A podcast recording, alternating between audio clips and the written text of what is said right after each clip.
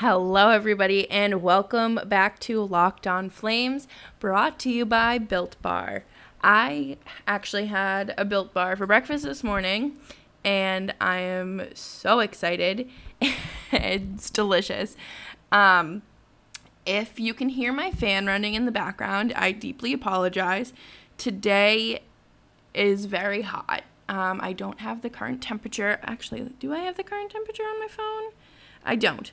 But regardless, it is very warm, and I'm sitting in right in front of a window, and the fan's blowing behind me, and I just I, I don't know if we're gonna have good audio today. but um, like I said, Built Bar, uh, this weekly offer. Um, this offer lasts a week, so there's a five dollar off every box of bars. This can be used in addition to the $10 off promo code. And there are four new flavors. And I'm so, so excited to try these.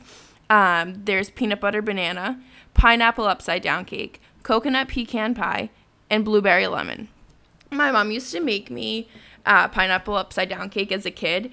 And because I'm far away from home, I feel like that'll be kind of like a, an homage to her and kind of help me kick the uh, homesickness and kind of, you know, take me back to my youth a little bit. But yes, and again, please go to builtbar.com and use promo code locked on for $10 off of your first order. And don't forget that there's $5 off of every box this week only, so don't miss out. All right, so yesterday I was supposed to jump on and record my office where I record because it's the best sound quality was 9 million degrees in here and I could not get it to cool down to save my gosh darn life. And we're we got hockey. Hockey's back, baby. So, um let's jump in to break down Gary Bettman's return to play.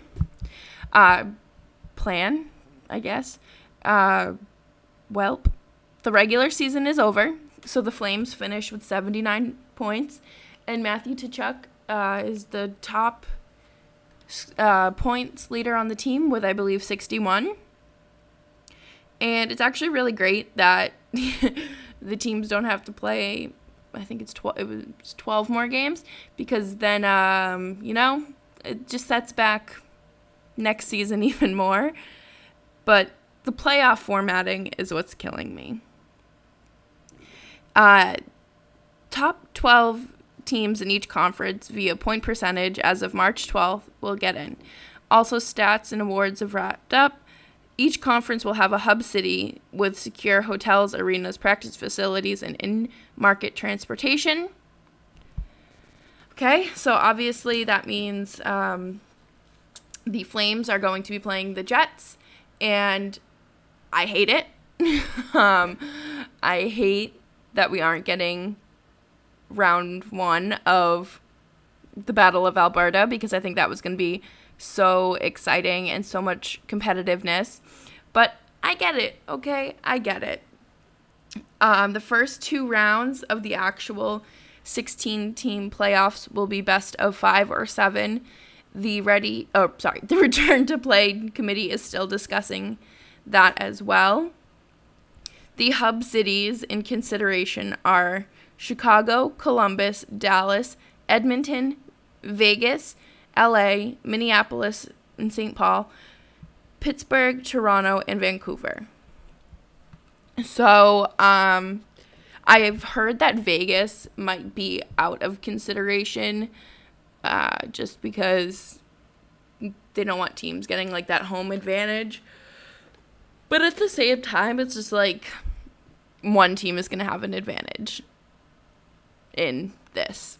so, I don't know. The draft lottery will be held on Friday, June 26th. Um, I guess it's going to be the same lottery odds.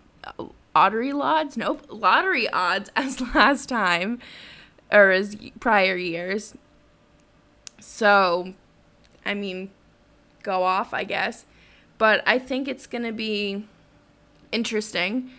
And I guess that there's no real timetable like set in stone for the return of um return of hockey and when it's actually going to happen. They're talking about training camps really not starting until July um, or like late July. And then the possibility of the 2021 season being pushed back to January. And this domino effect is one that I have mentioned numerous times on this dang podcast.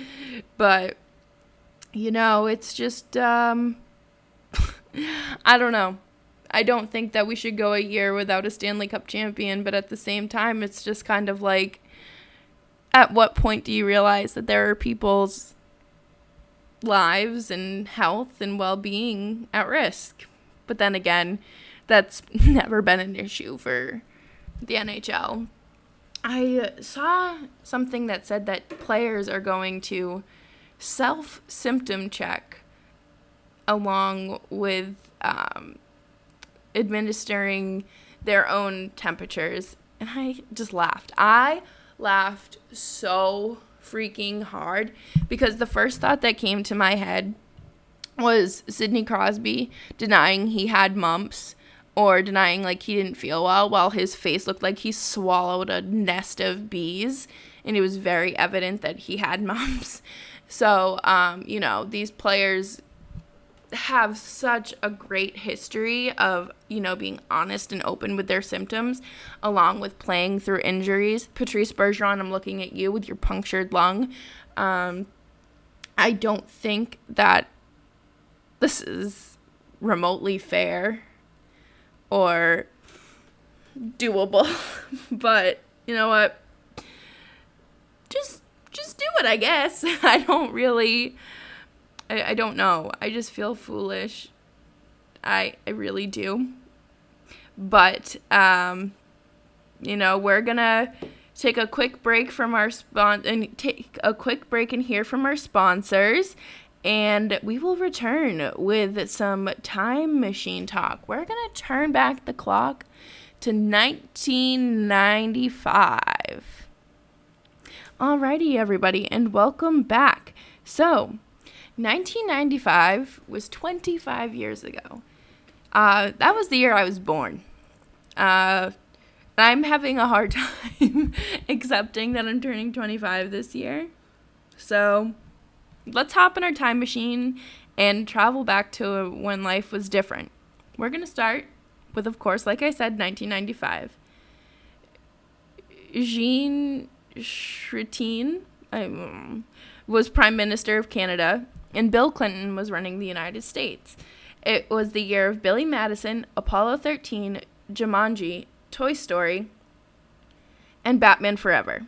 Batman Forever was actually the top grossing movie with $184 million at the box office.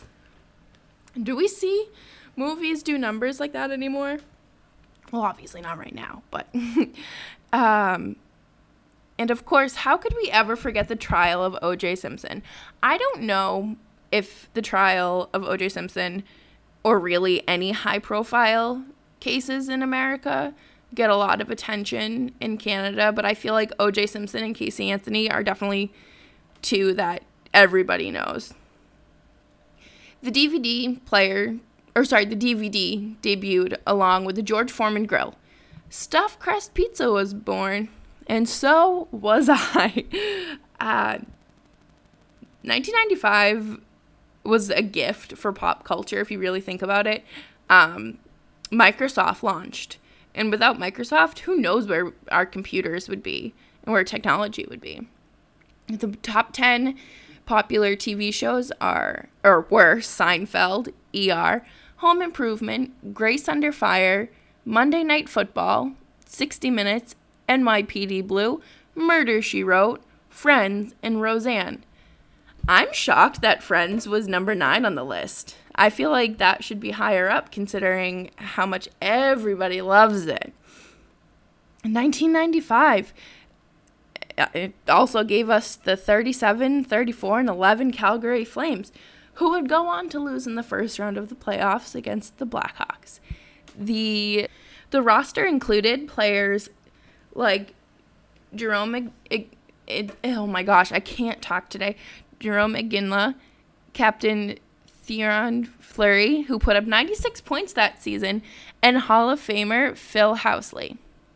So let's take a look and see some articles from that time about the team and when, you know, what everybody was saying. So this article is from the New York Times and it is archived. um, let's see. Pierre Page, the former coach of the Minnesota North Stars and Quebec Nordiques, was hired yesterday by the coach oh my gosh, was hired yesterday as the coach of the Calgary Flames. He signed a multi-year contract and became and becomes the Flames' fifth coach in 5 seasons. He inherits a club that failed to get past the first round of the playoffs 6 straight years. Page replaces Dave King, who was dismissed at the end of May. The final choice for Flames coach came down to Page and Devils assistant coach Larry Robinson. Oh, it's Pajay my bad, spent the last season in Calgary working as a scout for Toronto Maple Leafs. He also he was also an assistant coach on the Canadians Canadian national team. Okay, well, I'm very sorry for butchering his last name. Um I deeply apologize. I should have done a little bit more research with that, but um you know, I stink at this podcasting thing lately. But um let's take another quick break before I jump into something a little more serious. Alrighty, everybody, and welcome back to today's episode. I'm so glad that everybody could be here and is sticking around. But um, I'm very pleased to see some of the response to um, the Player Tribune article that I referenced last week and that I kind of went through.